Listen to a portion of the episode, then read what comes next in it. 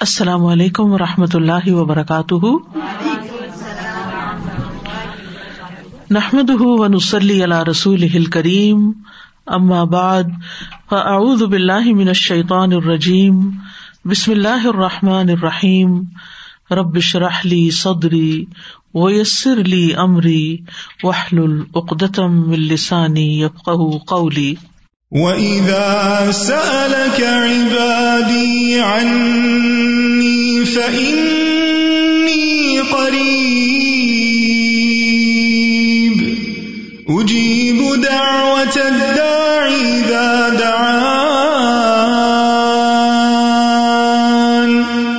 فَلْيَسْتَجِيبُوا لِي وَلْيُؤْمِنُوا بِي لَعَلَّهُمْ يَرْشُدُونَ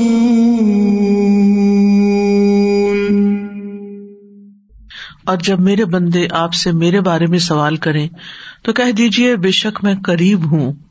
میں پکارنے والے کی پکار کا جواب دیتا ہوں۔ جب وہ مجھے پکارے تو ان کے چاہیے کہ وہ بھی میرا حکم مانے اور مجھ پر ایمان رکھے تاکہ وہ ہدایت پا جائیں۔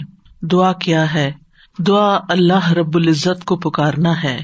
اللہ تعالی سے مانگنا ہے اور انسان کا مانگنا کبھی ختم نہیں ہو سکتا۔ انسان ہر آن اپنے رب کا محتاج ہے۔ ہر حال میں مسلسل وہ اپنے رب سے مانگتا ہے اور اسے مانگتے رہنا چاہیے۔ دعا ایک طرح سے اپنے رب کے ساتھ دلی تعلق کا نام ہے۔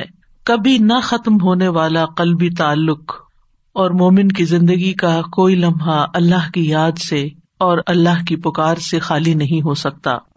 اللہ سبحان و تعالی دعائیں قبول کرتا ہے۔ اللہ تعالیٰ ہمارے قریب ہے، وہ ہماری سنتا ہے، وہ ہمارے دل کے اندر اٹھنے والے خیالات تک کو جانتا ہے، وہ ہماری سرگوشیوں اور مناجات کو سنتا ہے، وہ ہماری دعاؤں کو، ہمارے الحا ازاری کو سنتا ہے۔ لہٰذا اگر ہم یہ چاہتے ہیں کہ ہماری دعائیں قبول ہوں، تو ہمیں اسرار کے ساتھ دعا کرنی چاہیے، تکرار کے ساتھ دعا کرنی چاہیے۔ افتقار کے ساتھ یعنی اپنی محتاجی ظاہر کرتے ہوئے کہ یار اب ہم محتاج ہیں، ہمیں تیری ضرورت ہے، تو ہمیں عطا فرما، تیرے سوا اور کوئی نہیں جو ہمیں کچھ دے سکتا ہو، اور کوئی نہیں جو ہماری مشکلات حل کر سکتا ہو۔ تو دعا کو جب دعا کے آداب کے ساتھ مانگا جاتا ہے، تو دعائیں قبول ہوتی ہیں۔ تو آئیے آج ہم دیکھتے ہیں کہ دعا کے وہ کون سے آداب ہیں جن کی پابندی ہمیں کرنی چاہیے۔ تاکہ اللہ سبحان تعالیٰ ہماری دعائیں قبول کر لیں۔ ہر کام کا ایک سلیقہ ہوتا ہے، ایک طریقہ ہوتا ہے، ایک کرینا ہوتا ہے، ایک ادب ہوتا ہے مینرز ہوتے ہیں۔ اور جب کوئی کام صحیح طریقے پر کیا جائے تو وہ صحیح نتائج بھی سامنے لاتا ہے۔ دعا کے آداب میں سے اہم ترین آداب، سب سے پہلے ہم باطنی آداب کی بات کریں گے کہ ہمارے اندر کیا ہونا چاہیے، ہماری سوچ میں کیا ہونا چاہیے۔ تو پہلی چیز ہے اخلاص اور پوری توجہ۔ یعنی جب بھی ہم اللہ سبحان تعالی کی طرف رجوع کریں، تو توجہ اور دھیان کے ساتھ کریں۔ اپنے آپ کو فوکس کریں۔ پوری یکسوئی کے ساتھ دعا مانگے ایسے ہی چلتے پھرتے غافل دل کے ساتھ یا سوچ کہیں اور ہے اور منہ سے کچھ اور بول رہے ہیں، تو وہ ٹھیک ہے، آپ کی زبان کا ذکر تو ہو جائے گا۔ لیکن دعا کا حق ادا نہیں ہوگا۔ قرآن مجید میں اللہ تعالیٰ فرماتے ہیں ود او مخلصین اللہ الدین اور اس کے لیے دین کو، عبادت کو خالص کرتے ہوئے اس کو پکارو۔ یعنی جب اس سے دعا کرو، تو پھر اپنے اندر اخلاص پیدا کرو۔ رسول اللہ صلی اللہ علیہ وسلم نے فرمایا، اللہ سے قبولیت کے یقین کے ساتھ دعا مانگا کرو۔ کہ اللہ تعالیٰ ضرور قبول کرے گا۔ اور جان لو کہ اللہ غافل اور لاہ و لاب میں مشغول دل کی دعا قبول نہیں فرماتا۔ یعنی اگر آپ توجہ نہیں کرتے اللہ تعالیٰ کی طرف، آپ دھیان نہیں دیتے، آپ کا دل کہیں اور مشغول ہے، صرف زبان سے ہی آپ تکرار کیے چلے جا رہے ہیں، تو وہ کافی نہیں۔ ایسی دعا فائدہ نہیں دے گی۔ دعا کے لیے توجہ ضروری ہے۔ عبد الرحمان بن یزید سے روایت ہے، وہ کہتے ہیں کہ ربی جمعہ کے دن القما کے پاس آیا کرتے تھے۔ جب میں وہاں نہ ہوتا تو ان کی طرف پیغام بھیج دیتے۔ تو ایک دفعہ جب وہ آئے، میں وہاں نہ تھا، تو القما مجھ سے ملے، مجھ سے کہا، کیا تم نے دیکھا نہیں کہ ربی کیا بات کہتے ہیں؟ وہ کہتے ہیں، کیا تم دیکھتے نہیں کہ لوگ کتنی زیادہ دعائیں کرتے ہیں اور ان کی کتنی کم قبول ہوتی ہیں؟ یہ اس لیے ہوتا ہے کہ اللہ عزا وجاللہ خالص دعاؤں کے علاوہ کوئی اور دعا قبول نہیں کرتا۔ یعنی جب تک آپ خالص ہو کے توجہ کے ساتھ دعا نہیں کرتے تو وہ اپنے ہدف تک نہیں پہنچتی۔ اس کا مقصد پورا نہیں ہوتا۔ کیونکہ وہ آپ صرف کہہ رہے ہوتے ہیں، مانگ نہیں رہے ہوتے، تو آپ کو مانگنا ہے۔ اور مانگنے کے لیے آجزی بھی چاہیے، مانگنے کے لیے دل کی تڑپ بھی چاہیے اور خلوص بھی چاہیے اور بار بار کی تکرار بھی چاہیے اور اصرار بھی چاہیے۔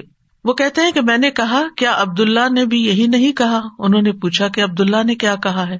انہوں نے کہا کہ عبد اللہ نے بیان کیا کہ اللہ کسی لوگوں کو سنانے والے یعنی جو شخص کسی کو سنانے کے لیے دعا کرتا ہے ریا کار اور ہنسی مزاق سے دعا کرنے والے کی دعا قبول نہیں کرتا۔ صرف اس دعا کرنے والے کی دعا قبول کرتا ہے جس کے دل سے دعا نکلتی ہے، خلوص کے ساتھ دعا نکلتی ہے۔ یعنی بعض اوقات ہم دعا مانگ رہے ہوتے ہیں اور ہمارا مقصد نہیں ہوتا دعا کرنا، مقصد ہوتا بس کسی کو سنانا کہ ہم دعا کر رہے ہیں۔ یعنی وہ ہماری صرف ایک بات ہی ہوتی ہے، دعا نہیں ہوتی۔ دعائیا انداز میں ایک بات کر رہے ہوتے ہیں۔ تو بات کرنا کچھ اور ہے اور دعا کرنا کچھ اور ہے۔ اور لوگوں کو سنانا یا لوگوں کو دکھانا یا جب لوگ سن رہے ہوں تو اس وقت دعائیں کرنا اونچی اونچی آواز میں اور جب تنہائی میں بیٹھے ہیں، اکیلے ہیں تو کوئی دعا ہی نہیں۔ یا بہت مختصر سی دعا ہے۔ تو باطنی آداب میں سے کیا ہے کہ جب ہم اکیلے ہوں، تنہائی میں ہوں، پھر ہم اللہ سے کیا باتیں کرتے کتنی توجہ کے ساتھ بات کرتے ہیں؟ دوسری بات یہ ہے کہ سچے دل سے دعا کرنا۔ امام احمد بن حمبل رحم اللہ سے کہا گیا کہ ہمارے اور رحمان کے عرش کے درمیان کتنا فاصلہ ہے؟ سوال کیا کسی نے؟ یعنی کتنا فاصلہ یہاں سے عرش تک کا؟ انہوں نے کہا، سچے دل سے سچی دعا کرنا۔ یعنی جب آپ سچے دل سے سچی دعا کرتے ہیں تو آپ کی دعا عرش تک جا پہنچتی رب العالمین تک پہنچ جاتی ہے۔ بس اتنا ہی فاصلہ ہے۔ انی قریب، اللہ تعالی قریب ہے، دور نہیں ہے، اسی لیے وہ سنتا ہے ہماری۔ سبحان اللہ اللہ تعالیٰ عرش پر ہوتے ہوئے ہمارے دلوں کے حال جانتے ہیں اور ہماری چپکے چپکے کی ہوئی باتیں اور دعائیں اور آہیں اور پکار، وہ سب بھی سنتے ہیں۔ پھر قبولیت کے یقین کے ساتھ دعا کرنا۔ نبی صلی اللہ علیہ وسلم نے فرمایا، تم میں سے کوئی شخص اس طرح دعا نہ کرے کہ اے اللہ، اگر تو چاہے تو میری بخش کر دے، اگر تو چاہے تو مجھ پر رحم کر دے، اگر تو چاہے تو مجھے روزی دے دے۔ نہیں، بلکہ پختگی کے ساتھ سوال کرنا چاہیے، کیونکہ اللہ جو چاہتا ہے، کرتا ہے، اللہ پہ کوئی جبر کرنے والا نہیں۔ تو پکی پکی دعا کرے کہ اللہ تعالیٰ، یہ چاہیے، ایسا ہی چاہیے۔ اسرار کے ساتھ، تکرار کے ساتھ، خلوص کے ساتھ۔ اور پھر قبولیت دعا کے بارے میں پریشان نہ ہو کہ ہم نے تو خلوص بھی اور تکرار اسرار سب کچھ کر لیا، پھر بھی ہماری دعا قبول نہیں ہوئی۔ عمر بن خطاب کہتے ہیں، میں دعا کی قبولیت کے بارے میں پریشان نہیں ہوتا، بلکہ میں دعا کے بارے میں پریشان ہوتا ہوں۔ تو جب تمہارے دل میں دعا مانگنے کا خیال ڈال دیا جاتا ہے کہ مانگو، تو دعا کی قبولیت اس کے ساتھ ہی ہوتی ہے یعنی قبولیت بھی ساتھ ہی آ جاتی ہے۔ تو اس لیے قبولیت ہو جائے گی اگر تم نے مانگ لیا، اپنا فرض پورا کر لیا۔ پھر یہ کہ خوشو و خزو اور آجزی کے ساتھ دعا کرنی چاہیے۔ یعنی دل کو حاضر کر کے اللہ سبحان تعالیٰ کے سامنے اپنی بندگی کا اظہار کر کے کہ میں کچھ نہیں ہوں، میں بہت کمزور انسان ہوں، میں فقیر ہوں، تو بادشاہ ہے، میرے ہاتھ میں کچھ نہیں، ہر چیز کا مالک تو ہے۔ جب انسان اس طرح اپنی آجزی کو ظاہر کر کے دعا کرتا ہے تو بھی دعا قبول ہوتی ہے۔ ابو مسا اشری کہتے ہیں، ہم ایک سفر میں رسول اللہ صلی اللہ علیہ وسلم کے ساتھ تھے۔ جب ہم کسی وادی میں اترتے تو لا الہ الا اللہ اور اللہ اکبر کہتے اور ہماری آواز بلند ہو جاتی۔ تو نبی صلی اللہ علیہ وسلم نے فرمایا، اے لوگو، اپنی جانوں پر رحم کرو۔ کیونکہ تم کسی بہرے یا غائب کو نہیں پکار رہے، وہ تو تمہارے ساتھ ہی ہے۔ بے شک وہ سننے والا تم سے بہت قریب ہے۔ بے شک وہ سننے والا بہت قریب ہے۔ ان سمی ان قریب ان تبار قسم و تعلی جدو اس کا نام برکتوں والا ہے اور اس کی عظمت بہت ہی بڑی ہے۔ پھر یہ کہ اپنی بے بسی اور اللہ تعالی کی نعمتوں کا اقرار کرتے ہوئے دعا کرنا۔ ہمیں زکری علیہ السلام کے بارے میں پتا چلتا ہے قرآن مجید سے کہ انہوں نے کہا، قال ربی انی وحن العزم منی وشتا الرأس شیبا ولم اکم بدعائی کا ربی شقیہ اے رب، میری ہڈیاں کمزور ہو گئی ہیں۔ میرا سر بڑھاپے سے بھڑک اٹھا ہے۔ بال سفید ہو گئے ہیں۔ اور اے میرے رب، میں تجھ سے مانگ کر کبھی نامراد نہیں ہوا۔ یعنی میرے اینڈ پر کوئی چیز کام نہیں کر رہی، لیکن تیرے اینڈ پہ سب کچھ کام کرتا ہے۔ لہذا میں ابھی بھی مایوس نہیں ہوں۔ دعا میں جب کچھ چیزیں جمع ہو جاتی ہیں، تو پھر دعا قبولیت کا درجہ پاتی ہے، جس میں اللہ تعالی کی بارگاہ میں اپنی کمزوری، اپنی محتاجگی، اپنی آجزی کا اظہار کرنا، آجزی اور انکساری، لاچاری اور بے بسی، پھر ساتھ ساتھ اللہ کی تعریف بھی کرنا یعنی ایک طرف اپنی کمزوری کا ذکر کرنا، اللہ میں تو گناہ گار ہوں اور تو بخشنے والا ہے۔ اللہ میں تو اپنی جان پہ ظلم کرنے والا ہوں، اور تو ہم پر مہربان ہے۔ یعنی ایک طرف اپنی کمزوری کا اظہار، اور دوسری طرف اللہ کی رحمت اور اللہ تعالیٰ کی بہترین صفات کا اقرار۔ وہ ساتھ ساتھ چلے پھر اس کی نعمتوں کا اقرار۔ کہ اللہ تو نے مجھے یہ بھی نعمت دی میرے مانگے بغیر تو نے مجھے یہ بھی عطا کر دیا میرے مانگے بغیر تو مجھے یہ بھی عطا کر دے یعنی پھر اپنی حاجت رکھے یعنی اس سے دعا کے اندر ایک خوبصورتی پیدا ہو جاتی ہے یعنی مانگنے والے کا جو انداز ہوتا ہے اس پر بھی بہت ڈپینڈ کرتا ہے اب دیکھیں ایک شخص آپ کے پاس آتا ہے اور روڈلی بات کرتا ہے اور اپنی کوئی ضرورت بتاتا ہے آپ کیا کریں گے ہوں ٹھہر جاؤ کرتے ہیں تو ہماری خبر لیتے ہیں آپ شاید کر بھی لیں کچھ اس کے لیے، لیکن اس محبت سے نہیں۔ ایک شخص آتا ہے، وہ بڑی محبت سے آپ سے بات کرتا ہے، آپ کے احسانات کا ذکر کرتا ہے، آپ کی کوئی تعریف کر دیتا ہے اور اس کے بعد اپنی کوئی ضرورت رکھتا ہے، تو آپ اپنی وسط سے بڑھ کے بھی شاید اس کی مدد کر دیں۔ تو جب بندے اور بندے کے بیچ میں یہ معاملہ ہے، تو جو اصل بادشاہ ہے، اس کا کتنا حق بنتا ہے کہ ہم اس کی نعمتوں کا اقرار کریں، اس کی تعریف کریں اور سچے دل سے اس کی حمد و ثنا بیان کریں۔ اور پھر خاص طور پر یہ کہ انسان اپنے گناہوں کا اعتراف کرے کہ اللہ میں گناگار ہوں۔ ایک تو ہوتا نا جو اوپر اوپر سے ہم کہتے رہتے ہیں، ہم تو بڑے گناگار ہیں۔ وہ والا گناگار نہیں، جو اصلی والا، اپنے کسی گناہ کو یاد کر لیں۔ یا اللہ مجھ سے یہ بھی زیادتی ہوئی ہے، میرے منہ سے یہ لفظ نکل گئے تھے۔ فلاں شخص کو میں نے ہرٹ کر دیا تھا۔ یا اللہ میری نماز لیٹ ہو گئی تھی، مجھے قرآن بھی صحیح نہیں پڑھنا آتا۔ میں نے پتا نہیں اور کون سی غلطیاں کی ہیں جو مجھ سے زیادہ تو جانتا ہے۔ میں تو کر کے بھی بھول چکی ہوں، لیکن تو معاف کرنے والا ہے۔ حضرت سلمان علیہ السلام نے کیا کیا تھا؟ رب فرلی وحب لی ملکن لا بغیل بادی اے میرے رب، مجھے بخش دے۔ پہلے اپنی بخش مانگی، گناہوں کا اعتراف کیا، اور پھر اس کے بعد مجھے ایسی بادشاہ عطا کر جو میرے بعد کسی اور کے لیے نہ ہو۔ تو یہ اقرار بڑا ضروری ہے۔ فاترف تو بزمبی اللہ میں اپنے گناہوں کا اعتراف کرتا ہوں۔ اور پھر آپ دیکھیے، گڑ گڑا کے دعا مانگنی چاہیے۔ تدر ان و خفیہ صورت العراف میں آتا ہے اد او رب کم تدر ام و خفیہ ان لا يحب المعتدین۔ اپنے رب کو گڑ گڑا گڑ گڑا کے اور خفیہ خفیہ چپ کے چپ کے پکارو۔ بے شک وہ حد سے بڑھنے والوں سے محبت نہیں کرتا۔ یعنی حد سے بڑھنا کیا ہے کہ بہت چیخ چلا کے دعا کرنا۔ یا پھر یہ کہ انسان وہ چیزیں مانگنے لگے کہ جو اس کو زیب نہیں دیتی۔ تجرو جو ہوتا ہے، اس میں رونا بھی شامل ہوتا ہے۔ اپنی آجزی اور انکساری کا اظہار بھی ہوتا ہے اور اصرار بھی ہوتا ہے۔ تدرو گڑ گڑانے کے معنوں میں یہ ساری چیزیں شامل ہیں۔ یعنی انسان اس طرح اپنے آپ کو اپنے رب کے سامنے بے بس پیش کرے اور اس کے الفاظ ایسے ہوں کہ اس کے اندر سے دل کی ساری خرابیاں نکل جائیں۔ یعنی آئی ایم نتنگ اللہ میں کچھ نہیں ہوں۔ اینڈ یو مین اٹ کہ واقعی انسان سمجھے کہ میں بہت کمزور ہوں، غلطیوں کا پتلا ہوں، لیکن پھر بھی میں تیرے در پہ آیا ہوں۔ تو بادشاہ ہے، تو مجھے خالی ہاتھ نہیں لوٹائے گا۔ میری تجھ سے ہی امیدیں ہیں ساری۔ آپ دیکھیے، نبی صلی اللہ علیہ وسلم سے بڑھ کر کون عبادت گزار تھا؟ سب سے زیادہ عبادت تو نبی صلی اللہ علیہ وسلم نے کی۔ لیکن بدر کے دن ان کا اللہ تعالی کے آگے رونا اور گڑ گڑانا اور پھر اپنے ہاتھوں کو اٹھا اٹھا کے دعا کرنا، وہ ہم سب جانتے ہیں۔ صحیح مسلم میں آتا ہے، غزوہ بدر کے موقع پر اللہ کے نبی صلی اللہ علیہ وسلم قبلہ رخ ہوئے، پھر دعا کے لیے اپنے ہاتھوں کو اٹھایا اور اپنے رب سے گڑ گڑا گڑ گڑا کے دعا مانگنا شروع کی۔ اللہ انجزلی ما و اتنی اللہ آتی ما و اتنی اللہ انتہ لکھا دل من اہل اسلامی لاتوبت فل ارد اے اللہ، میرے لیے اپنے کیے ہوئے وعدے کو پورا فرما۔ اے اللہ، اپنے وعدے کے مطابق معاملہ فرما۔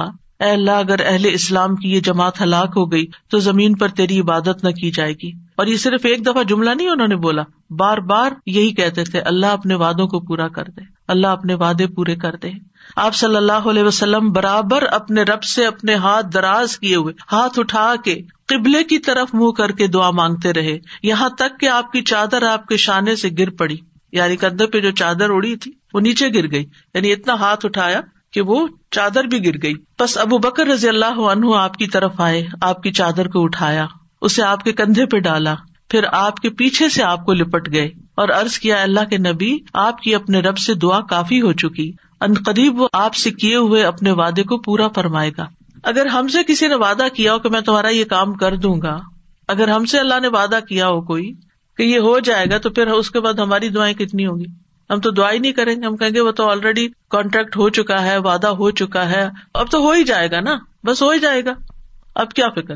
اب ٹکٹ لے لی ہے ویزا لگ گیا ہے۔ اب تو عمرے پہ جانا پکا ہو گیا ہے، ہو ہی جائے گا۔ نہیں، یہ ٹکٹ اور ویزا نہیں لے کے جاتا آپ کو۔ یہ اللہ کا عزن اللہ کی طرف سے رحمت، اللہ کی طرف سے عنایت آپ کو لے کے جاتی ہے۔ اور جب تک آپ اس کے گھر تک پہنچ نہیں جاتے، مسلسل دعا کرتے رہے مانگ مانگ کے اللہ سے نیکیوں کے موقع لیتے رہے کسی بھی موقع پر کوئی بھی نیکی کا کام کرنا ہو۔ اب مثلاً نماز پڑھنے جا رہے ہیں آپ، تو آپ اللہ تعالیٰ سے دعا کریں، اللہ تعالیٰ نماز تو پڑھنے جانی خوشبو آپ نے ڈالنا ہے۔ میرا دل آپ نے لگانا ہے۔ میرے لیے اس نماز کو آنکھوں کی ٹھنڈک آپ نے بنانا ہے۔ اس نماز میں میری محبت آپ نے ڈالنی ہے۔ کیونکہ نیکی کے کام بھی فار گرانٹیڈ نہ لیا کریں۔ یہاں ہو جائیں گے، بس یہ تو فرض ہے نا، ادا کر لیں گے۔ وزو کر لیا نا جانماز بچی ہوئی کیا مشکل ہے، میں چلی جاؤں گی؟ نہیں، وہاں تک جانے کی توفیق بھی اللہ دیتا ہے۔ اور اچھا سا کام کرنے کی توفیق بھی اللہ تعالیٰ ہی دیتا ہے۔ اس لیے اس سے مانگتے رہے۔ چھوٹی چھوٹی چیزیں یعنی جو بھی کام کرتے رہے، کھانا پکانے جا رہے ہیں تو دعا کریں یا اللہ، بہت اچھا سا بن جائے۔ کوئی بھی کام، کسی سے کوئی ڈیل کرنے جا رہے ہیں، بازار جا رہے ہیں، کچھ خرید رہے ہیں، کچھ بھی کر رہے ہیں، تو دل دل میں اللہ تعالیٰ کو پکارتے رہے اللہ تعالیٰ سے کنیکشن ڈیولپ کرے اللہ تعالیٰ سے راز و نیاز کیا کرے اللہ تعالیٰ کو اپنے دل کے قریب محسوس کیا کرے قریب و مجیب، وہ قریب بھی ہے۔ جواب بھی دیتا ہے، دعائیں قبول کرتا ہے۔ اور پھر چپ کے چپ کے یہ جو دعاؤں کی قسمیں جو میں نے ذکر کیا ابھی، یہ ساری خفیہ خفیہ دعائیں، دل دل میں، دائیں بائیں کسی کو نہیں پتا آپ کیا کر رہے ہیں۔ لیکن مانگتے چلے جائیں۔ زکریہ علیہ السلام کے بارے میں اللہ تعالیٰ نے خاص طور پہ فرمایا وکر رحمت رب کا ابدہ زکریہ ادنا دا رب ندا ان خفیہ۔ یہ آپ کے رب کی اس رحمت کا ذکر ہے جو اس نے اپنے بندے زکریہ پر کی جب اس نے اپنے رب کو چپ کے چپ کے پکارا۔ چپ کے چپ کے کسی کو نہیں پتا کیا مانگ رہے ہیں۔ اللہ تعالیٰ نے قرآن میں کھول دیا، کیا مانگا، کیسے مانگا؟ سب کچھ ہمیں بتا دیا۔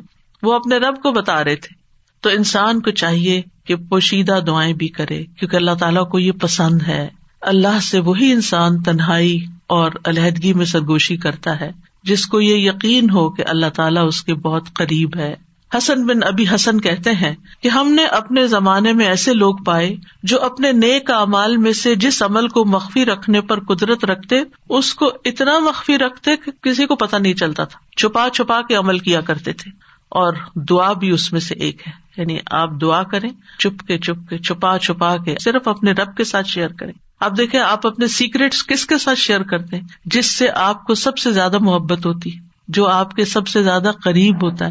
صرف فزیکلی نہیں، جو آپ کے دل کے قریب ہوتا ہے۔ تو اللہ سے بڑھ کر ہمارے دل کے قریب کون ہو سکتا ہے؟ اور اللہ سے بڑھ کر ہمیں محبت کس سے ہونی چاہیے؟ سب سے زیادہ محبت بھی اسی سے اور سب سے زیادہ قربت کا احساس بھی اسی کے ساتھ اور پھر سب سے زیادہ راز و نیاز بھی اسی کے ساتھ، مناجات بھی اسی کے ساتھ۔ تو جب انسان چپکے چپکے دعا کرتا ہے تو اس کے بہت سے فائدے ہوتے ہیں۔ ایک تو انسان کے ایمان میں اضافہ ہوتا ہے کہ اللہ تعالی خفیہ دعا سنتا ہے۔ دوسرا یہ ہے کہ اللہ سبحان تعالیٰ رب کائنات ہے، بادشاہ ہے۔ کسی بادشاہ کے دربار میں جا کے آپ کیسے بات کرتے کس ٹون کے ساتھ؟ کتنا لاؤڈ کبھی کسی کو دیکھا کہ کسی ڈگنیٹری کے پاس جا کے چیخ چلا کے بات کر رہا ہوں نہیں۔ اللہ سبحان تعالیٰ کے سامنے تو ہمارا ادب اور احترام اور بھی زیادہ ہونا چاہیے۔ یعنی اللہ سے محبت کا مطلب یہ نہیں کہ ہم پھر اللہ تعالیٰ سے ایسے باتیں کریں جیسے کسی بچے سے باتیں کر رہے ہیں، جیسے اپنے بچوں سے لاڈ کر رہے تھے، ایسے تھوڑی۔ ادب، احترام۔ پھر آپ دیکھیے کہ جب انسان چپکے چپکے اور ادب احترام کے ساتھ بات کرتا ہے تو اس میں اخلاص بھی زیادہ ممکن ہوتا ہے۔ تو یہ چند آداب تھے، باطنی آداب، اب ظاہری آداب۔ ظاہری آداب میں آپ دعا تو کبھی بھی کہیں بھی مانگ سکتے ہیں وزو ہو یا نہ ہو، لیکن اگر آپ کی کوئی خاص دعا ہے، کوئی خاص حاجت ہے، کوئی خاص بات ہے، تو پھر آپ باوضو ہو کے، پاک صاف ہو کے، اللہ تعالی کی حضور فارملی بیٹھ کے نماز پڑھ کے پھر خاص طرح دعا کرے۔ یعنی یہ مستحب عمل ہے، فرض نہیں ہے، لازم نہیں ہے۔ کیونکہ آپ دیکھیے کہ جب انسان بابزو ہوتا ہے نا، تو اس کی کیفیت اور ہوتی ہے۔ تو اس اچھی کیفیت کے ساتھ آپ جب مانگتے ہیں، تو قبولیت کے زیادہ امکانات ہوتے ہیں۔ لیکن اگر کوئی وزو نہ کر سکے، کوئی حرج نہیں۔ ابو عامر رضی اللہ عنہ جب شہید ہوئے، تو ابو موسا اشری رضی اللہ عنہ نے آ کر نبی صلی اللہ علیہ وسلم کو خبر دی۔ اور کہا کہ ابو عامر نے کہا تھا کہ آپ صلی اللہ علیہ وسلم کے پاس جا کر کہنا کہ میرے لیے استغفار کرے تو اب وہ شہید ہو چکے ہیں۔ آپ نے پانی طلب کیا وزو فرمایا، پھر اپنے ہاتھ اٹھا کر دعا کی، اے اللہ، ابو عامر کی مغفرت فرما۔ کیا ہمیں اگر کوئی دعا کے لیے کہتا ہے، ہم نے بھی کبھی ایسا اہتمام کیا؟ پھر ہم اپنی اور رسول اللہ صلی اللہ علیہ وسلم کی امت کے لیے جو خیر خواہی ہے، اس کا فرق دیکھ لیں۔ کہ کوئی اگر ہمیں کہتا ہے کہ ہمارے لیے دعا کر دیں تو ہم اس کو الٹا بوجھ سمجھ لیتے ہیں۔ اور اس حدیث سے یہ بھی پتا چلتا ہے کہ کسی کو اپنی بخش کی دعا کے لیے کہنے میں کوئی حرج نہیں، اور خاص طور پر اپنے قریبی دوستوں اور اپنے بچوں کو یہ وسیعت بھی کرنی چاہیے کہ خصوصاً مرنے کے بعد ہماری بخش کی دعا ضرور کریں۔ سب سے بہترین تحفہ جو ہم کسی میت کو بھیج سکتے ہیں، وہ اس کے لیے دل سے کی ہوئی بخش کی دعا ہے۔ آج کل تو بس ایک رواج چل پڑا ہے کہ کوئی فوت ہوتا ہے، گروپ میں ڈال دیتے ہیں اور سارے اٹھا کے کٹ پیسٹ کر کے دعائیں پیسٹ کرتے جاتے ہیں اور فارغ ہو جاتے ہیں اور بیٹھ کے آرام سے، سکون سے، توجہ سے دعا نہیں کرتے کہ جانے والے کو اس وقت پتہ نہیں کیسی ضرورت ہوگی ہماری دعا کی۔ تو ہمارے خلوص کا یہ تقاضا ہے کہ ہم اپنے پیاروں کے لیے بہت اہتمام کے ساتھ دعا کریں کہ ہم دنیا میں ہوں یا نہ ہوں اور خصوصاً جب والدین چلے جائیں دنیا سے تو وہ اور زیادہ ہماری دعاؤں کے محتاج ہو جاتے ہیں۔ پھر اسی طرح دعا کرتے وقت قبلہ رخ ہو جانا افضل ہے، یہ بھی مستحب ہے۔ نہ ہو کوئی بات نہیں۔ کسی بھی جگہ کسی بھی طرف رخ کر کے آپ دعا کر سکتے ہیں۔ نبی صلی اللہ علیہ وسلم نے ایک جمعہ کے دن بارش کی دعا مانگی تھی۔ اس وقت آپ کا چہرہ مشرق کی طرف تھا، قبلے کی طرف نہیں، کیونکہ آپ جمعے کا خطبہ دے رہے تھے۔ تو جمعے کے خطبے میں پھر اپوزٹ ڈائریکشن پہ انسان کھڑا ہوتا ہے۔ تو آپ نے دیر اینڈ دین دعا مانگ لی۔ لیکن اوور آل آپ دیکھیے کہ جب آپ عبادت کے وقت قبلہ رخ ہو کے بیٹھتے ہیں تو اس سے ایک پازیٹو انرجی آپ کے اندر سے آتی۔ ہے آپ کو ایک فیلنگ آتی ہے آپ کا فوکس بڑھ جاتا ہے۔ قبلہ ہے بھی کس لیے؟ ایک فوکس کے لیے نا۔ آرگنائز کرنے کے لیے نمازوں کو۔ کہ پوری دنیا کے جو نمازی ہیں، وہ ایک ہی طرف رخ رکھے۔ اور اسی لیے آپ دیکھیں کہ جب ہم حرم شریف جاتے ہیں، کعبہ کے پاس جاتے ہیں، تو کتنی پازیٹو انرجی لے کر آتے ہیں۔ ہماری سوچے ہمارے خیال، ہمیں سارے غم بھول جاتے ہیں، ساری پریشانیاں دور ہو جاتی ہیں، اور ایک اور خاص طرح کی انرجی ہمارے اندر آ جاتی ہے۔ تو اس لیے بہتر ہے کہ قبلے کی طرف منہ کر لے نہیں ہے تو کوئی بات نہیں۔ علی بن نبی طالب سے روایت ہے، ایک مرتبہ ہم رسول اللہ صلی اللہ علیہ وسلم کے ساتھ سفر پر روانہ ہوئے۔ جب ہم ہررا میں اس سیراب کی ہوئی زمین پر پہنچے جو سعد بن نبی وقاص کی ملکیت میں تھی، تو رسول اللہ صلی اللہ علیہ وسلم نے فرمایا، میرے لیے وزو کا پانی لاؤ۔ جب نبی صلی اللہ علیہ وسلم وزو کر چکے تو قبلہ رخ ہو کر کھڑے ہو گئے۔ اللہ اکبر کہہ کے فرمایا، اے اللہ، ابراہیم جو تیرے بندے اور تیرے خلیل تھے، انہوں نے اہل مکہ کے لیے برکت کی دعا کی تھی۔ اور میں محمد، تیرا بندہ اور تیرا رسول ہوں، صلی اللہ علیہ وسلم۔ میں تجھ سے اہل مدینہ کے حق میں دعا مانگتا ہوں کہ اہل مدینہ کے مد اور سا میں اہل مکہ کی نسبت دگنی برکت عطا فرما دے۔ مد اور سا پیمانے ہیں۔ جن سے ناپ کے تول کی چیزیں دی جاتی تھی اسکیل ہیں۔ تو کس طرح نبی صلی اللہ علیہ وسلم نے اہتمام کے ساتھ دعا مانگی؟ اور ابراہیم علیہ السلام کی پریکٹس کو سامنے رکھتے ہوئے اس کا ایک طرح سے واسطہ دیتے ہوئے کہ آپ نے ان کی دعا بھی سنی تھی؟ مدینہ والوں کے لیے میری دعا سنیں۔ اور آپ اس برکت کو محسوس کرتے ہیں جب آپ وہاں جاتے ہیں۔ یہاں اس حدیث سے کیا پتا چلتا ہے کہ آپ نے دعا کے لیے وزو بھی کیا اور دعا کے لیے قبلہ رخ بھی ہوئے۔ یعنی دونوں کام کی، توجہ اور فوکس اور ایک ادب کے تقاضے کے تحت۔ ضروری نہیں کہ ہر وقت کیا جائے، لیکن کیونکہ اس وقت آپ نے نماز نہیں پڑھائی کوئی۔ خالی دعا کے لیے آپ نے یہ اہتمام کیا۔ پھر اسی طرح یہ کہ ہاتھ پھیلا کے ہاتھ اٹھا کے دعا کرنی چاہیے۔ رسول اللہ صلی اللہ علیہ وسلم نے فرمایا، بے شک تمہارا رب تبارک و تعالی بڑی شرم والا اور بڑے کرم والا ہے۔ اس کو اس بات سے شرم آتی ہے کہ اس کا کوئی بندہ اس کے آگے ہاتھ پھیلائے اور وہ ان کو خالی لوٹا دے۔ یعنی آپ ہاتھ کرتے آگے تو خالی نہیں لوٹاتا، وہ آپ کو عطا کرتا ہے۔ اچھا بعض لوگ تو کیا کرتے ہیں؟ ایسے مٹھیاں بند کر کے ایک مٹھی کے نیچے دوسرا ہاتھ یعنی اتفاق سے نظر پڑ جاتی ہے۔ کچھ لوگ نماز کے بعد ایسے بیٹھے ہوتے ہیں اور دعا کر رہے ہوتے ہیں۔ کچھ لوگ تو یہ ہے کہ ہاتھ اٹھاتے ہیں تو بس اس طرح ڈھیلے ڈھالے سے چھوڑ دیتے ہیں۔ تو کم از کم اتنے تو اٹھائے کہ آپ کی بازو کو محسوس ہو کہ آپ کے ہاتھ اٹھے ہوئے ہیں اور اوپر تو آپ جتنا چاہیں پھر لے جائیں۔ پھر اسی طرح ایک اور روایت میں ہے، رسول اللہ صلی اللہ علیہ وسلم نے فرمایا، جب تم اللہ سے سوال کرو تو اپنے ہاتھوں کی ہتھیلیوں کے ساتھ مانگا کرو۔ ہاتھ پھیلایا کرو۔ ہاتھوں کی پشت سے نہیں مانگو۔ الٹے ہاتھ سے نہیں دعا کرنی کہ آپ کے ہاتھ نیچے کی طرف ہو یعنی ہتھیلی اندر ہو۔ جیسے کوئی چیز کسی سے مانگتے ہیں یا لیتے ایسے لینے والے انداز میں۔ پھر اسی طرح حمد و ثنا اور درود پڑھ کر دعا کرنی چاہیے۔ دعا مانگنے سے پہلے اللہ تعالیٰ کی خوب حمد و ثنا تعریف اور اللہ تعالیٰ کی تصبیح اور اللہ تعالیٰ کی بڑائی بیان کرنی چاہیے۔ اور اللہ تعالیٰ کے اچھے اچھے ناموں کا واسطہ دے کر اللہ سے دعا کرنی چاہیے۔ پھر نبی صلی اللہ علیہ وسلم پر درود بھیج کر اللہ تعالیٰ سے سوال کرنا چاہیے۔ ابن مسعد کہتے ہیں، جب کوئی آدمی اللہ سے سوال کرنے کا ارادہ کرے، تو پہلے وہ اللہ کی ایسی حمد و ثنا بیان کرے جو اس کے لائق ہے۔ پھر نبی صلی اللہ علیہ وسلم پر درود بھیجے، اس کے بعد دعا کرے۔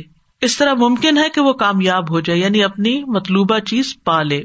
پھر اسی طرح یہ ہے کہ جامع دعائیں کرنی چاہیے کمپریہنسو حضرت عائشہ کہتی ہیں کہ رسول اللہ صلی اللہ علیہ وسلم جامع دعا پسند فرماتے اور اس کے علاوہ کو چھوڑ دیتے۔ یہ بہت لمبی نہیں کرتے تھے، مختصر مختصر۔ یعنی بہت لمبی دعا اور بہت ڈیٹیل میں جانے کی بجائے جامع کلام اور اچھے کلمات کا انتخاب کیا جائے، جس سے اللہ تعالیٰ کی رحمت ہماری طرف آئے۔ اچھے الفاظ کا جو چناؤ ہے، اس کے بارے میں خطابی کہتے ہیں کہ انسان کو چاہیے کہ اپنی دعا کے لیے اور اپنے رب کی تعریف کے لیے اچھے الفاظ اور عمدہ کلمات کا انتخاب کرے۔ اور ان کلمات کا انتخاب کرے جن کے اندر یعنی تھوڑے لفظوں میں میننگ زیادہ ہو جامع کا مطلب یہی ہوتا ہے۔ کیونکہ یہ بندے کی مناجات ہے یعنی بندے کی سرگوشیاں ہیں۔ اس ہستی کے لیے جو سب سرداروں کا سردار ہے۔ کوئی اس جیسا نہیں، کوئی اس کے مشابے نہیں۔ آپ دیکھیے کہ جب آپ کسی ایسے شخص کو کچھ نوٹ بھیجتے ہیں، چاہے وائس نوٹ ہو، چاہے لکھ کر بھیجیں، جس کا آپ احترام کرتے ہوں، جس کو کوئی اہمیت دیتے ہوں، تو آپ کس طرح بات کرتے کون سے الفاظ استعمال کرتے ہیں؟ سب سے اچھے الفاظ استعمال کرتے ہیں، خوبصورت انداز میں بات کرتے ہیں، اور اگر آپ کو اپنی بات پسند نہ آئے تو آپ کیا کرتے ہیں؟ میسج ڈیلیٹ کرتے تو یہ ٹھیک نہیں ہے، دوبارہ کرتے ہیں۔ اور ایسے انداز میں بات کرتے کہ دوسرے کو سمجھ آ جائے۔ تو اللہ سبحان تعالیٰ سے ہم کس طرح بات کریں کہ جو خوبصورت الفاظ پر مبنی ہو۔ الفاظ کا چناؤ بھی اچھا ہو۔ لیکن اس چناؤ میں تسنو نہیں ہو آرٹیفیشلٹی نہیں ہو، تکلف نہیں ہو۔ یہ پسند نہیں کیا گیا۔ ابن عباس کہتے ہیں کہ دعا میں کافی بندی سے پرہیز کرنا یعنی پوئٹری نہیں بنا لے دعا کو۔ کیونکہ میں نے رسول اللہ صلی اللہ علیہ وسلم اور آپ کے صحابہ کو پایا کہ وہ ہمیشہ اس سے اجتناب کرتے تھے۔ پھر اسی طرح دعا میں مبالغے سے پرہیز کرنا چاہیے۔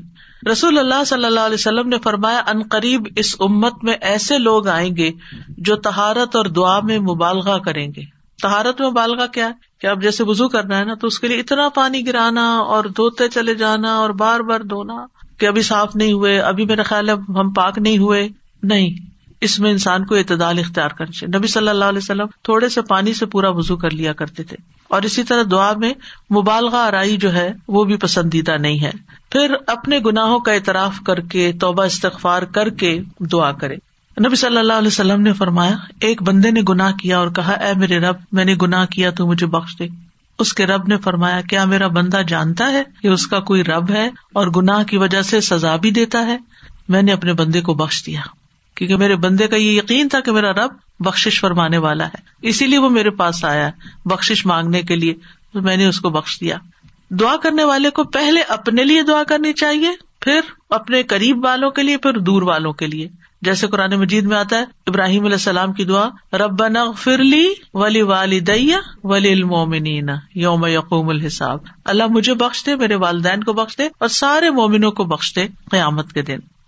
رسول اللہ صلی اللہ علیہ وسلم جب کسی کا ذکر کرتے ہوئے اس کے لیے دعا کرتے، تو پہلے اپنے لیے کرتے۔ پھر اسی طرح تکرار اور اسرار سے دعا کرنی چاہیے۔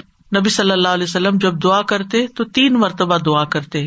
ہر دفعہ نہیں، لیکن جو خاص خاص دعائیں ہوتی رسول اللہ صلی اللہ علیہ وسلم نے فرمایا، جو شخص تین مرتبہ اللہ سے جنت مانگے، جنت کہتی ہے اللہ ادخل الجنا یعنی آپ جب نماز میں یا بعد میں دعا کرتے ہیں کہ اللہ انی اسلکل جن اللہ انی اسلکل جن اللہ انی اسلکل جن تو جنت کہتی ہے اللہ ادخل الجنا پھر اسی طرح جو بھی ضرورت ہو، اس کے لیے صرف ایک آدھ دفعہ دعا کر کے چھوڑ نہ دی جائے، بلکہ کثرت سے مانگتے رہیں۔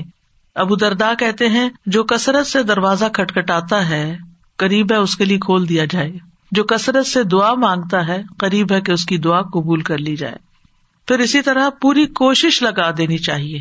اللہ کی رحمت سے مایوس نہیں ہونا چاہیے۔ یہ نہیں کہنا چاہیے کہ بیس سال ہو گئے یہ دعا کرتے ہوئے ابھی تک قبول نہیں ہوئی۔ نہیں، مانگتے رہے ہر دعا کی قبولیت کا ایک وقت ہے۔ یعقوب علیہ السلام کی دعا کتنے سالوں میں جا کے قبول ہوئی؟ بعض کہتے ہیں چالیس سال بعد اس سے بھی زیادہ بتاتے ہیں۔ اسی طرح ابراہیم علیہ السلام کی جو دعا نبی صلی اللہ علیہ وسلم کے بارے میں تھی، کئی ہزار سال کے بعد وہ قبول ہوئی۔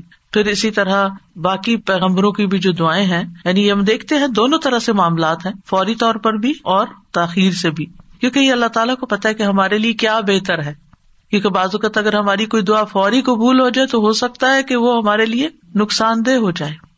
پھر حلال روزی کا اہتمام کرنا۔ نبی صلی اللہ علیہ وسلم نے ایک شخص کا ذکر کیا جو طویل سفر کرتا ہے۔ پریشان ہے اور اس کے بال خاک آلود ہو رہے ہیں۔ وہ اپنے ہاتھ آسمان کی طرف پھیلا کر کہتا ہے، اے رب اے رب، حالانکہ اس کا کھانا حرام، اس کا پینا حرام، اس کا پہننا سب حرام چیزوں سے ہے۔ اسے حرام ہی سے خوراک دی گئی، پھر اس کی دعا کیسے قبول ہو؟ اس کا یہ مطلب نہیں کہ اگر انسان سے اتنے گنا ہو چکے ہیں یا وہ حرام کام کرتا رہے تو اب دعا ہی نہ کرے، نہیں، پھر بھی دعا کرے اور اس غلطی کا اعتراف کر کے پھر اللہ سے مانگے۔ تو ان شاء اللہ اس کی دعا بھی قبول ہوگی۔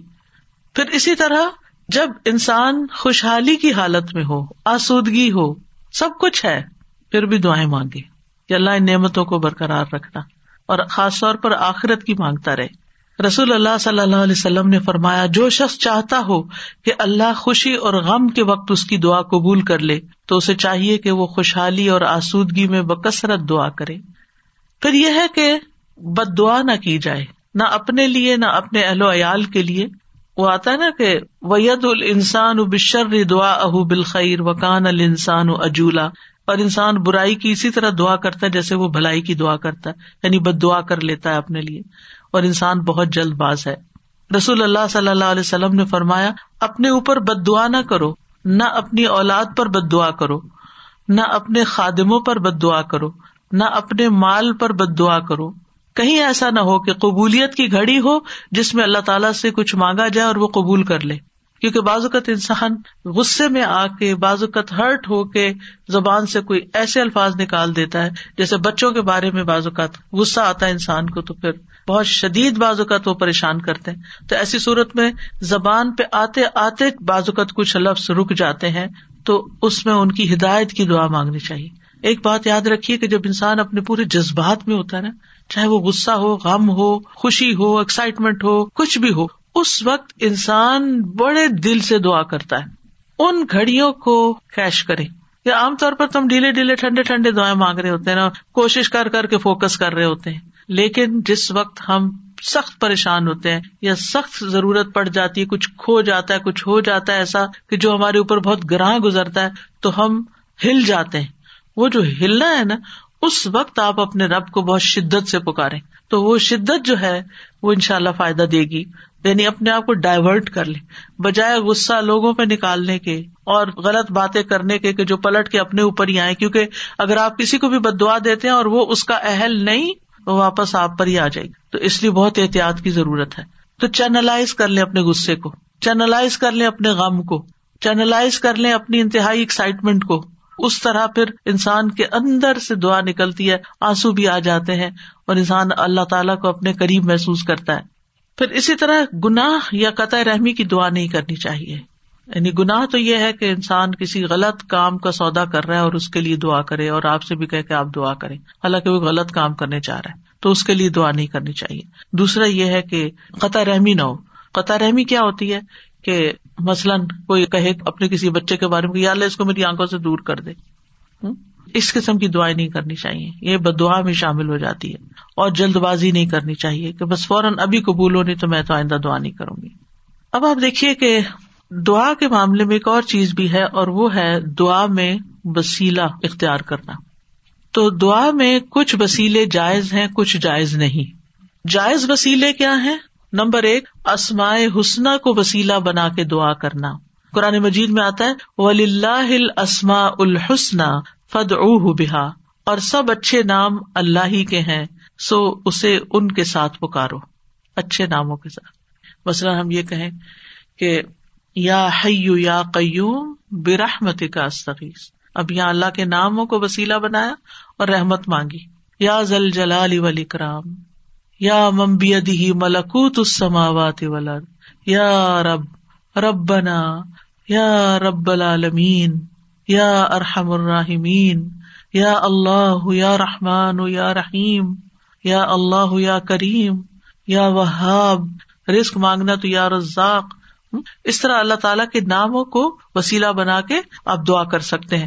کچھ تو وہ نام ہے جن میں اس میں اعظم بھی ہے اور نبی صلی اللہ علیہ وسلم نے ان ناموں کے ساتھ دعا کی ہے جو مشہور یا یا قیوم وغیرہ۔ لیکن یہ ہے کہ چونکہ ایک عمومی ہدایت ہے کہ اللہ کے ناموں کے ساتھ دعا کی جائے، تو کسی بھی نام کو جو آپ کو بہت اچھا لگتا ہے، اللہ تعالیٰ کی کوئی بھی پیاری صفت، اس کے ساتھ اللہ کو پکار کے آپ اللہ تعالیٰ سے دعا کریں۔ کیونکہ یہ بھی ایک محبت کا اظہار ہوتا ہے نا۔ جس سے آپ محبت کرتے ہیں اس کے آپ ہر نام سے ہی پیار کرتے ہیں، بلکہ نئے نئے نام رکھتے رہتے ہیں۔ یا قریب، یا مجیب بھی کہہ سکتے ہیں۔ پھر فرشتے بھی آپ دیکھیں کہ اللہ کے ناموں کو وسیلہ بنا کر دعا کرتے ہیں۔ اللہ دین یا ملون الرش و منہ لہ یو سب بحمد ربیم و یو منون بھی وہ استخرون الدین امن کیا کہتے ہیں؟ ربنا وسعت کل شعی ان رحمت و علما۔ اے ہمارے رب، تو نے ہر چیز کو اپنی رحمت اور علم سے گھیر رکھا ہے۔ تو یہ اللہ کے ناموں کو وسیلہ بنا رہے ہیں ایک طرح سے۔ اس کے بعد کہتے ہیں فخ فر لدین تابو۔ اللہ جو توبہ کرتے ہیں و تب سبیلا کے تیرے رسے پہ چلتے ہیں، ان کو بخش دے۔ واقعی مذاب الجہیم اور انہیں جہنم کے عذاب سے بچا لے۔ امبیا علیہ السلام بھی اللہ کے ناموں کا وسیلہ اختیار کرتے ہیں۔ حضرت سلیمان نے عرض کیا تھا کال رب فر لی وہ حبلی ملک اللہ بغیل احدم بادی ان کا انتل وہاب تو بہت عطا کرنے والا ہے، تو مجھے بھی عطا کر۔ پھر اسی طرح یوسف علیہ السلام نے دعا کی تھی، رب قد آتی تنی من الملک و علم تنی من تعویل الحادیف فاطر السماوات والارض، انت ولی فی الدنیا والآخرہ، توفنی مسلم و الحقنی بالصالحین۔ تو یہاں پر فاطر السماوات والارض، یہ اللہ تعالیٰ کا نام لیا گیا ہے۔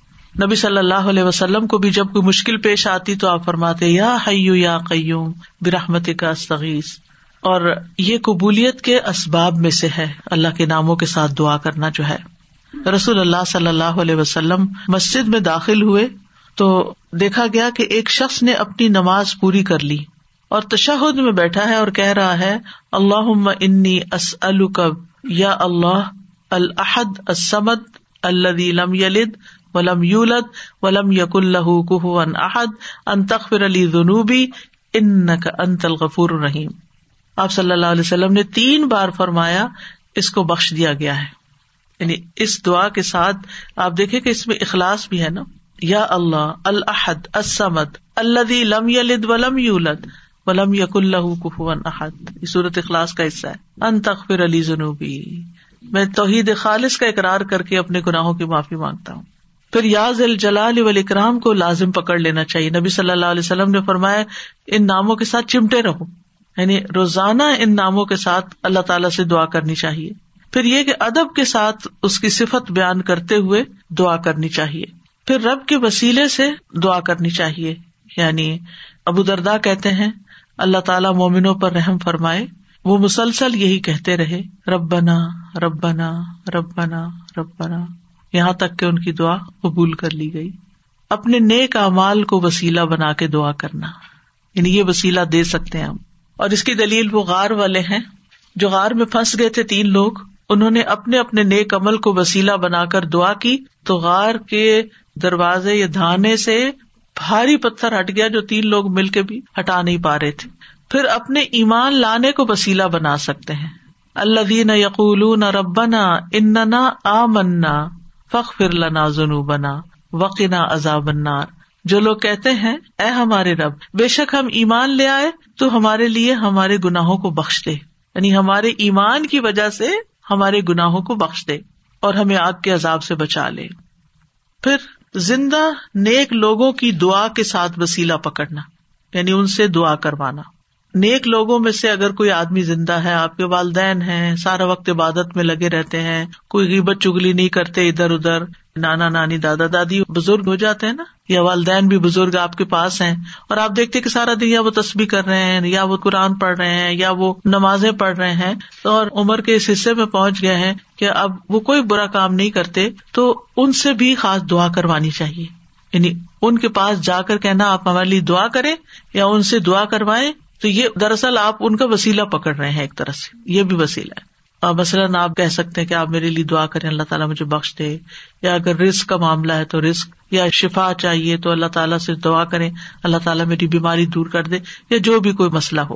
یا اسی طرح یہ کہ اگر بارش نہیں برس رہی ہے اور کوئی لوگوں کے لیے پرابلم ہو رہی ہے، تو ان سے کہہ سکتے ہیں کہ وہ بھی خاص دعا کرے حضرت عمر رضی اللہ عنہ جو تھے، رسول اللہ صلی اللہ علیہ وسلم کے چچا عباس کی دعا کو انہوں نے وسیلہ بنایا تھا۔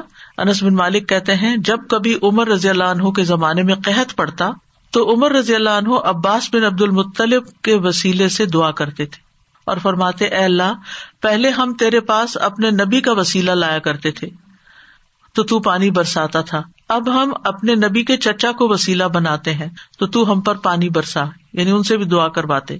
تو انس رضی اللہ عنہ کہتے ہیں، چنانچہ انہوں نے ایک دفعہ ایسے کیا تو خوب بارش برس پڑی۔ تو یہ جو کسی سے جا کے کہنا کہ آپ دعا کریں، اس میں کوئی حرج نہیں۔ لیکن صرف ایک رسم بنا لینا، ہر وقت دعا کے لیے کہتے رہنا، آپ دوسرے کے لیے دعا شروع کر دیں، فرشتہ آمین کہے گا، وہ آپ کو وہی لگ جائے گی۔ یعنی اس کو ایک رسم نہ بنائے یعنی لوگوں نے نا شدت اختیار کر لی یعنی ایکسٹریم پہ چلے گئے۔ یا ہر وقت یہی کہتے رہتے ہیں، بس دعا کریں دعا کریں دعا کریں۔ یا پھر دوسری طرف کہتے کسی کو بھی نہ کہیں دعا کرے بھائی یہ دونوں چیزیں ٹھیک نہیں، اعتدال میں رہے ایک عورت اپنے بچے کو لے کر نبی صلی اللہ علیہ وسلم کی خدمت میں حاضر ہوئی اور ارض کیا، اے اللہ کے نبی، اس کے حق میں اللہ سے دعا کیجیے اور میں تین بچوں کو دفن کر چکی ہوں۔ یعنی اس سے پہلے میرے تین بچے بہت ہو چکے ہیں، آپ اس کے لیے دعا کیجیے آپ نے پوچھا، تم نے تین بچوں کو دفن کیا؟ اس نے کہا ہاں۔ آپ نے فرمایا، تم نے پھر جہنم سے ایک مضبوط بندش باندھ لی ہے۔ یعنی اللہ تعالیٰ تمہارے لیے ان بچوں کی وجہ سے آگ سے تمہیں بچا لے گا۔ تو یہ دعا کا ایک طرح سے وسیلہ بن گیا۔ اب کچھ وسیلے ناجائز بھی ہیں، تو ان کا بھی پتا ہونا چاہیے۔ ان میں سے فوج شدہ نیک آدمی کو وسیلہ بنانا اس کی ممانعت ہے۔ کیوں؟ اس لیے کہ وہ نہیں ہماری باتیں سنتے، وہ ہمارا حال نہیں جانتے۔ قرآن مجید میں سورت فاتر میں آتا ہے ولدی نہ تدون مندون ہی مایم لکون من قطمیر ان تدعوہم لا يسمعوا دعاءکم ولو سمعوا ما استجابوا لکم ویوم القیامت یکفرون بشرککم ولا ينبئک مثل خبیر اور وہ جنہیں تم اس کے سوا پکارتے ہو، وہ کھجور کی گٹلی کے چھلکے کے مالک بھی نہیں ہے کتنی باریک سی اب رمضان آ رہا ہے نا تو کھجورے کھائیں گے تو وہ چھلکا ضرور اتار کے دیکھے کہ کیا چیز ہو۔ ہاتھ سے مسل دے تو نظر بھی نہیں آتا۔ یعنی اللہ کے سوا کوئی اتنی چیز کا بھی اصل مالک نہیں ہے۔ یہ مانتے ہیں ہمارے پاس جو کچھ اللہ نے ہمیں دے رکھا ہے۔ فرمایا، اگر تم انہیں پکارو تو وہ تمہاری پکار سنتے ہی نہیں۔ یہ جو لوگوں نے ایک ڈھنگ بنا رکھا ہے نا، بزرگوں کی قبروں پہ جا کر ان سے کہتے ہیں، آپ ہمارے لیے دعا کرے بھائی وہ فوت ہو چکے ہیں، وہ کیسے سن سکتے ہیں؟ آپ کو اگر کوئی بے ہوش کر دے تو آپ کو کوئی بات نہیں سنائی دیتی۔ آپ سوئے پڑے ہو تو آپ کو سنائی نہیں دیتی۔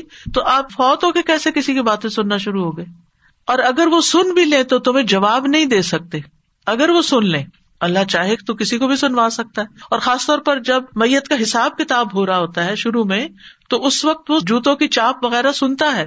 اگر اس وقت کوئی کہے کہ اس وقت میں اس نیک انسان سے کہتا ہوں اور یہ سن رہا ہے، کیونکہ جوتوں کی چاپ سن رہا ہے تو میری بات بھی سن لے گا۔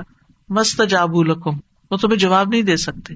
تمہارے لیے کچھ کر نہیں سکتے۔ اس وقت ان کو اپنی پڑی ہے۔ ان کا تو اپنا امتحان ہونے لگا ہے۔ وہ تمہارے لیے کہاں سے دعائیں کریں گے؟ اور قیامت کے دن تمہارے اس شرک کا انکار کر دیں گے۔ اور آپ کو خوب خبر رکھنے والے اللہ کی مانند کوئی بھی خبر نہیں دے سکتا۔ یہ اللہ تعالیٰ نے آپ کو بتایا کہ یہ ممکن نہیں کہ مردے سے آپ جا کے کہو کہ آپ ہمارے لیے دعا کریں۔ اچھا بعض لوگ کہتے ہیں وہ شہید ہوتے ہیں۔ تو شہید وہ ہوتے ہیں اور مردہ نہیں کہتے اس کو، لیکن ان کا بھی تعلق ہماری دنیا سے نہیں ہے، وہ اپنی جنتوں میں ہے قرآن مجید میں ایسے لوگوں کی مذمت کی گئی ہے جو اپنے اور رب کے بیچ میں غیر اللہ کو وسیلہ بناتے ہیں۔ صورت الزمر میں آتا ہے اللہ دین الخالص والذین اتخذوا من دونه اولیاء ما نعبدهم الا ليقربونا الى الله زلفا ان الله يحكم بينهم فيما هم فيه يختلفون ان الله لا يهدي من هو كاذب كفار خبردار، خالص دین صرف اللہ ہی کا حق ہے اور وہ لوگ جنہوں نے اس کے سوا اور حمایتی بنا رکھے، اللہ کو چھوڑ کے اوروں کو اپنا مددگار سمجھ رکھا ہے، وہ کہتے ہیں ہم ان کی عبادت نہیں کرتے۔ مگر اس لیے کہ یہ ہمیں اللہ سے قریب کر دیں۔ ہم بزرگوں کی قبر پہ اس لیے جاتے ہیں کہ وہاں زیادہ دعا قبول ہوتی۔ یہ کہاں سے پتا چلا آپ کو؟ اللہ علی قربون اللہ زلفا اچھی طرح قریب کر دیں۔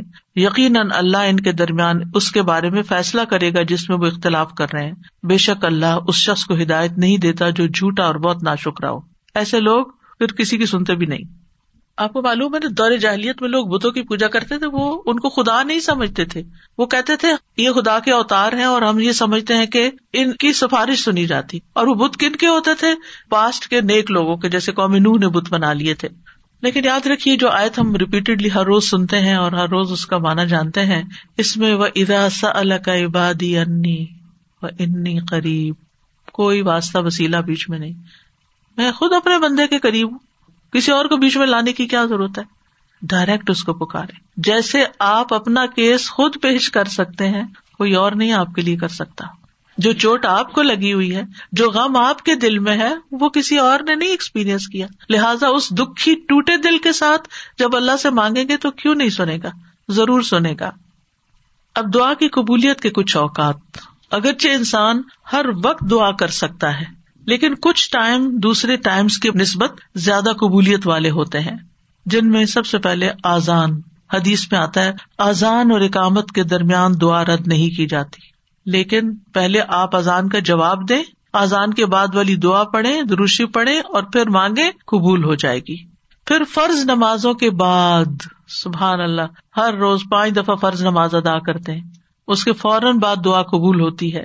ابو اماما کہتے ہیں، رسول اللہ صلی اللہ علیہ وسلم سے پوچھا گیا، کون سی دعا زیادہ قبول ہوتی ہے؟ آپ نے فرمایا، رات کے آخری حصے میں اور فرض نمازوں کے بعد مانگی جانے والی دعا۔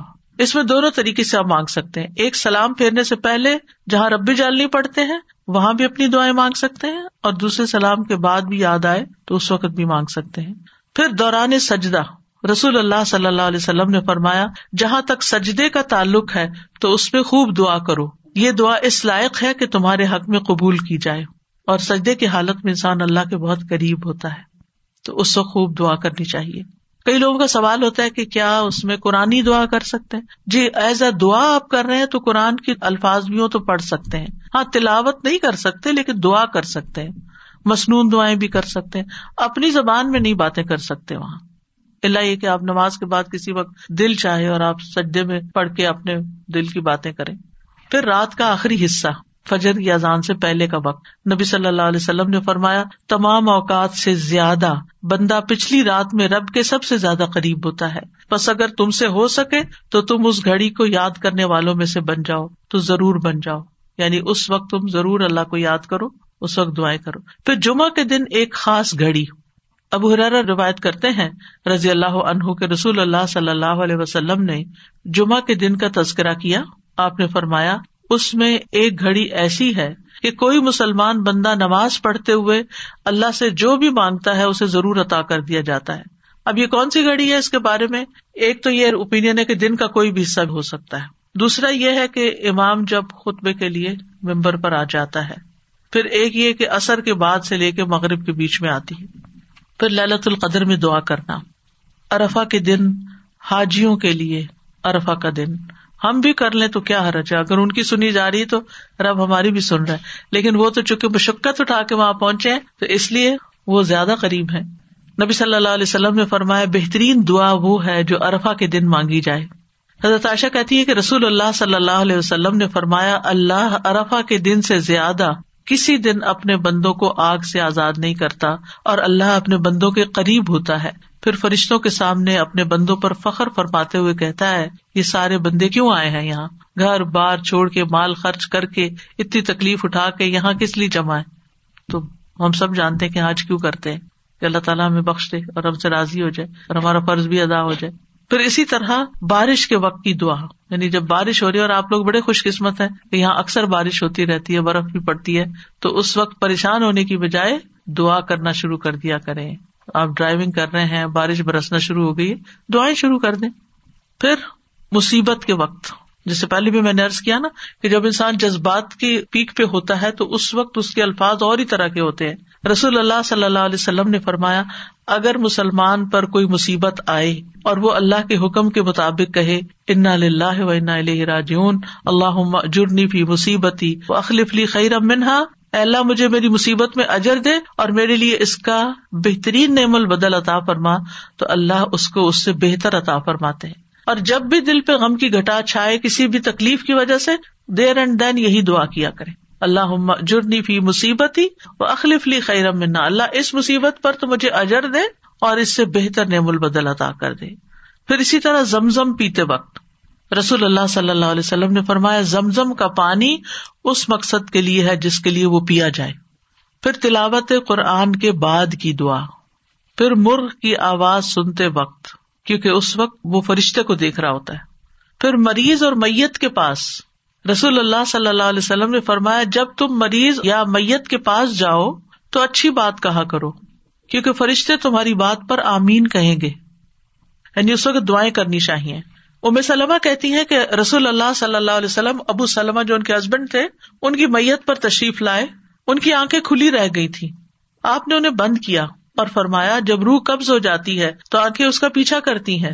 یعنی روح جب لے کے جاتے ہیں فرشتے، تو آنکھیں پیچھے پیچھے دیکھتی ہیں۔ اس کا جسم کا ایک حصہ چلا گیا یعنی اس کی روح چلی گئی۔ تو اس کو کیا کرنا چاہیے؟ آنکھیں بند کر۔ اور ویسے بھی آپ دیکھیں، اگر باڈی اکٹ جائے اور میت کی آنکھیں کھلی رہتی تو بڑا خوفناک سا سین ہو جاتا ہے۔ اسی دوران گھر کے کچھ لوگ رونے چیخنے لگے۔ تو آپ نے فرمایا، اپنے متعلق خیر ہی کی دعا مانگا کرو۔ رونے کا فائدہ نہیں، اچھی دعا مانگو، کیونکہ فرشتے تمہاری دعا پر آمین کہتے ہیں۔ پھر وہ لوگ جن کی دعائیں قبول ہوتی ہیں، ان میں مجاہد فی سبیل اللہ اور حج اور عمرہ کرنے والا۔ رسول اللہ صلی اللہ علیہ وسلم نے فرمایا، اللہ کے راستے میں غازی اور حج کرنے والے اور عمرہ کرنے والے اللہ کے وفد ہیں۔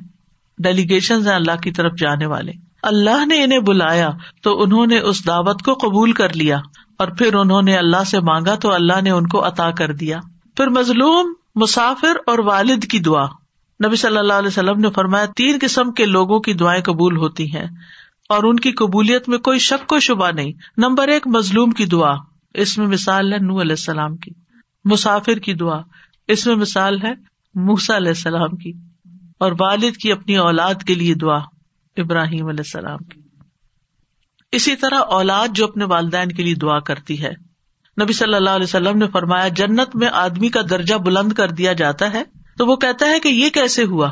کہا جاتا ہے، تمہاری اولاد کے تمہارے حق میں استغفار کے سبب۔ تمہاری اولاد تمہارے لیے دعائیں کر رہی تھی، اس لیے تمہیں اپ گریڈ کر دیا گیا۔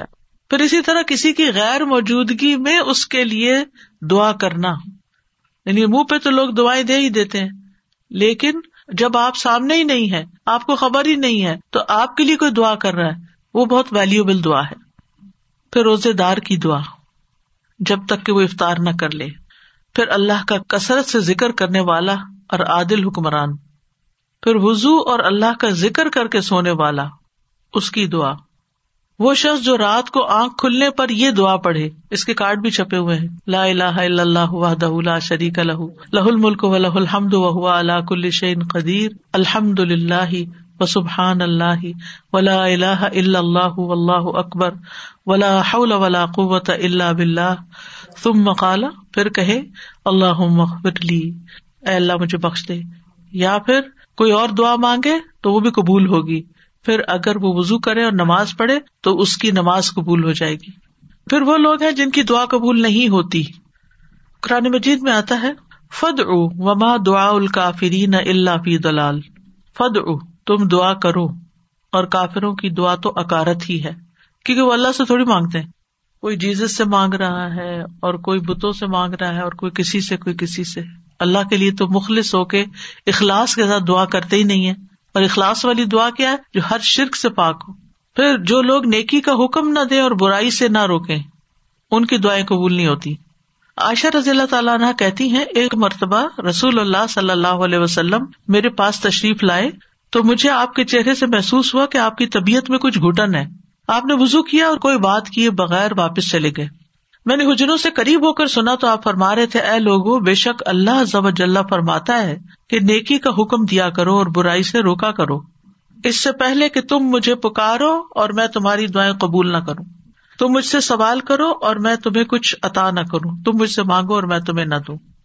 پھر اسی طرح نا سمجھ کو مال یا اختیار دینے والے کی دعا۔ قرآن مجید میں آتا بلا تو امبالا کم یعنی بے وقوفوں کو اپنے مال مت دو۔ یعنی جن میں ان کو مینج کرنے کی صلاحیت نہیں ہے۔ نہ تجربہ کار لوگ، ان کو نہیں دو پیسے، ضائع کر دیں گے۔ تو بہرحال یہ کچھ آداب تھے اور اس کے ساتھ ہی یہ کہ کون سے لوگ ہیں جن کی دعائیں قبول ہوتی ہیں، کون سے اوقات ہیں، کون سی جگہ ہیں۔ اور آخر میں یہ کہوں گی کہ ہمیں اللہ تعالی سے کثرت سے دعا کرنی چاہیے، اس سے مانگتے رہنا چاہیے، کیونکہ ہم محتاج ہیں۔ دوسروں سے کہنے کی بجائے خود اللہ تعالی سے زیادہ سے زیادہ دعائیں کریں۔ دعا میں آجزی اور افتخار ہونا چاہیے، اصرار ہونا چاہیے۔ اور پھر قبولیت کے اسباب اختیار کریں۔ یعنی جگہ ٹائم یعنی کس قسم کی مناسبت ہے، اس سے۔ تو اللہ تعالیٰ سے دعا ہے کہ وہ ہمیں دعا کرنا سکھا دے۔ اور ایسی دعائیں کرنے کی توفیق دے جو ہمارے لیے قبولیت کا باعث ہوں۔ ہم اسرار سے مانگتے اللہ تعالیٰ سے بار بار وہی بات چیت کرتے ہیں اور ضد بھی کرتے ہیں۔ لیکن ہمیں نہیں پتا کہ وہ چیز ہمارے لیے صحیح ہے کہ نہیں۔ ہم مانگتے رہے تو اللہ تعالیٰ اس کے بدلے کیا کیا دے گا؟ کل کے لیکچر میں ہم نے پڑھا تھا کہ ہاں۔ بازو کا آپ اسرار کر رہے ہیں۔ اللہ کو پتا یہ نہیں آپ کے لیے ٹھیک لیکن چونکہ آپ دعا کر رہے ہیں آپ عبادت کی حالت میں آپ کو مراجات کی لذت مل رہی ہے۔ آپ کے بوجھ اتر رہے ہیں۔ آپ کے گناہ معاف ہو رہے ہیں۔ یعنی بعض اوقات دعا نہیں قبول ہوتی لیکن اس کے بدلے گناہ معاف ہو جاتے بعض اوقات کوئی آنے والی مصیبت ٹال دی جاتی ہے۔ تو بعض اوقات اللہ تعالیٰ اس سے بہتر کوئی اور چیز آپ کو دے دیتا ہے۔ سو مینی ویز آف قبولیت دعا۔ السلام علیکم استاد جی یہ جیسے زندگی میں بہت ناراضگیاں ہیں ہسبینڈ سے لڑائی ہو گئی ہے اور ہسبینڈ کی اچانک ڈیتھ ہو گئی۔